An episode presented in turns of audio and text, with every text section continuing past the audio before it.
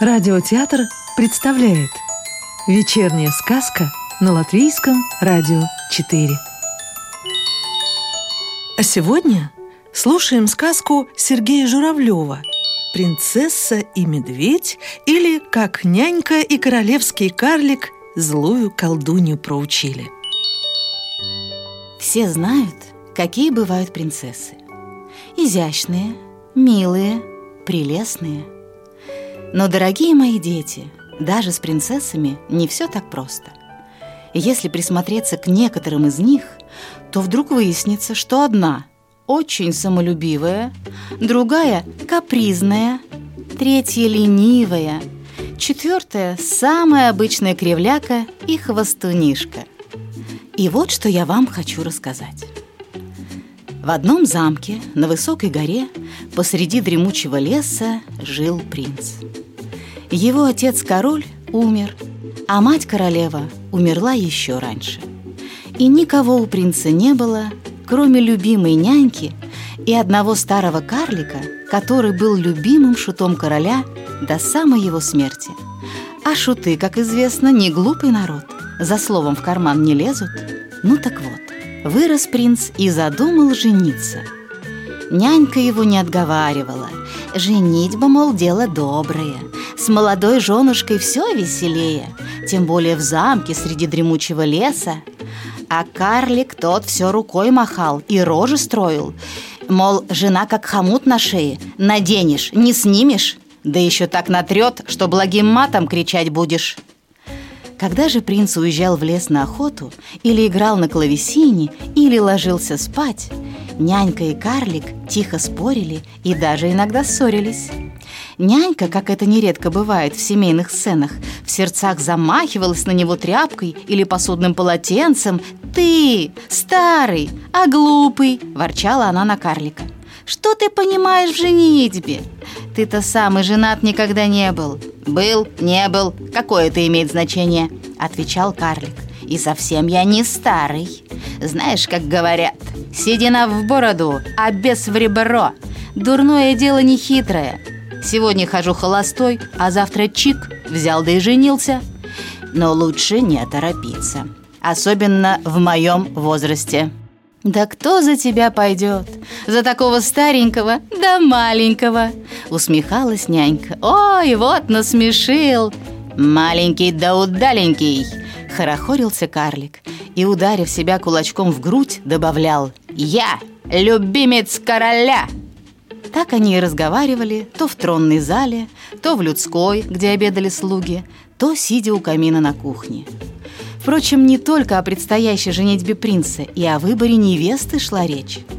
Карлик знал много всяких смешных историй, которые так любил слушать покойный король, и они помогали ему коротать с нянькой принца долгие зимние вечера. Но в тот год уже была весна, на вербах около пруда уже появились пушистые серые зайчики, вернулись и перелетные птицы. И тут случилась беда. Однажды рано утром принц поехал в лес на охоту. И вдруг на тропинку перед ним выскочил золотой заяц. Шубка его так и сверкала чистым золотом.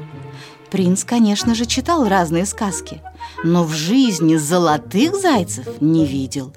И потому погнался по опушке за невиданным зайцем. Но заяц исчез столь же внезапно, как и появился. А конь принца с разбегу угодил в болото на краю леса. Слава богу, что всадник еще успел ухватиться за длинную корягу, торчавший над трясиной корень старой поваленной сосны. Перепачкавшись илом, принц все же выбрался на твердую землю. Но одежда его промокла насквозь. Вода так и капала с него на мох и болотную осоку. Принц решил выжать свой камзол и снял с себя охотничьи сапоги, из которых вылил по целому жбану ржавой болотной воды, и всю верхнюю одежду – когда он ее выжимал, вода так и текла ручьем. И ему было очень зябко и от холодного утра, и от того, что над бесконечным болотом с торчащими кое-где мелкими сосенками, как призраки, поднимались белые испарения. Поежившись, принц поглядел на свою мокрую-примокрую одежду. Но что ему оставалось делать? Надо было надевать то, что есть. Не брести же по лесу нагишом. Тому же принц, надо сказать, был очень гордым. А без одежды даже среди лесных зверей. Какое же королевское достоинство! Он уже собрался было одеться, как вдруг взгляд его упал на какую-то большую шкуру, висевшую на сосне неподалеку. Принц подошел ближе и увидел, что это настоящая медвежья шкура. И не просто шкура, а целая роскошная медвежья шуба. Сняв шубу с сука, он решил примерить ее на себя. Но только лишь принц надел шубу и подумал про себя, какая удобная и какая теплая, как рядом послышался громкий хриплый смех. Принц поднял глаза и увидел недоброго вида старуху со сморщенным, как сухой гриб, лицом, колючими глазками и лохматыми длинными волосами. Вы, дети, конечно же, догадались. Это была самая настоящая злая лесная колдунья. Ха-ха-ха! Злобно смеялась это лесное отродье. «Быть тебе теперь медведем!» До конца дней твоих носить эту волшебную шкуру. Скрибле, скрабле, дукс! И принц, попытавшийся было сбросить понравившуюся ему звериную шкуру, почувствовал, что шуба в миг, как банный лист, пристала к его телу, и даже распахнуть ее уже было невозможно. Полы исчезли, шов зарубцевался, капюшон сзади упал ему на лицо. Неведомая сила заставила его опуститься на четвереньки и, косолапя, побежать прочь от колдуньи. Поглядев в лужу, принц увидел, что сбылись слова колдуньи. Он и впрямь стал медведем. Из воды, как из темного зеркала, на него глядела симпатичная медвежья морда. Но внутри-то, под шкурой, он оставался принцем. В груди его по-прежнему билось сердце принца. Поднявшись на дыбы, принц-медведь пошел прямо на злую старуху, чтобы подмять ее под себя – но та только рассмеялась. «Так и ходи теперь, как в цирке, зверь косолапый. А я с этого дня буду жить в твоем замке». Надоело мне жить в лесной глухомане, глядеть на это скучное болото, слушать кваканье лягушек. А придешь ненароком к замку, прикажу твоим же слугам заколоть тебя копьем или рогатиной.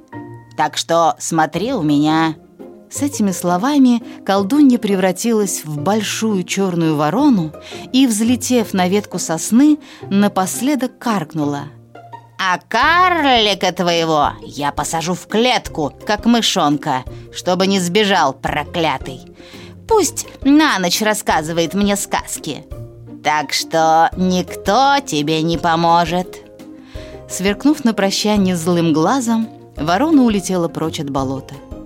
Так внезапно, как снег на голову, свалилось на принца это несчастье.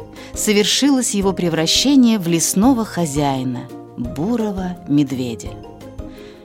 Не знаю, сколько времени с того дня прошло, но заколдованный принц-медведь построил себе жилище и не просто пещеру вырыл или шалаш из веток сложил, а целый терем построил – а помогли ему бобры, жившие рядом на лесном болоте. Медведь понимал теперь язык птиц и зверей и договорился с бобрами, что они будут ему бревнышки заготавливать.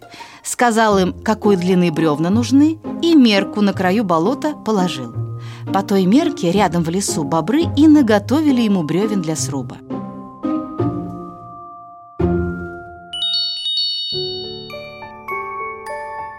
Сказку читала Актриса Ольга Никулина.